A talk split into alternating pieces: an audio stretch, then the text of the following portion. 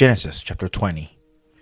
And Abraham journeyed from there to the south, and dwelt between Kadesh and Shur, and stayed in Gerar. Now Abraham said of Sarah his wife, She is my sister. And Abimelech king of Gerar sent and took Sarah. But God came to Abimelech in a dream by night and said to him, Indeed, you are a dead man because of the woman whom you have taken, for she is a man's wife. But Abimelech had not come near her and said, Lord, will you slay a righteous nation also? Did he not say to me, She is my sister? And she, even she herself, said, He is my brother. In the integrity of my heart and the innocence of my hands, I have done this. And God said to him in a dream, Yes, I know that you did this in the integrity of your heart, for I also withheld you from sinning against me. Therefore I did not let you touch her.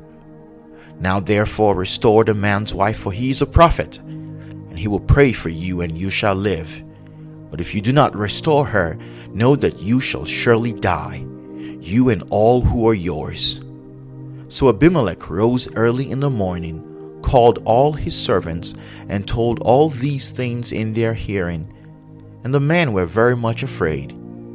And Abimelech called Abraham and said to him, What have you done to us? How have I offended you that you have brought on me and on my kingdom a great sin? You have done deeds to me that ought not to be done. Then Abimelech said to Abraham, What did you have in view that you have done this thing? And Abraham said, Because I thought, Surely the fear of God is not in this place, and they will kill me on account of my wife.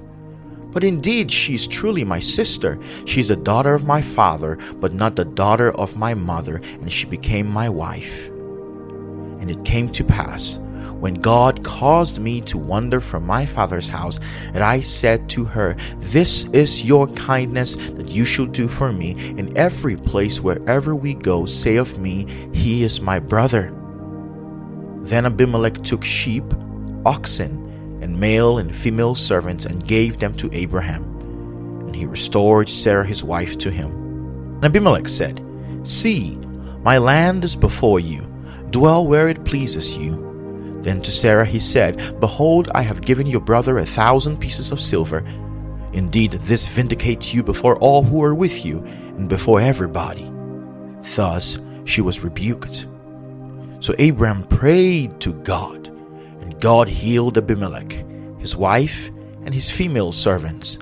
Then they bore children, for the Lord had closed up all the wombs of the house of Abimelech because of Sarah, Abraham's wife.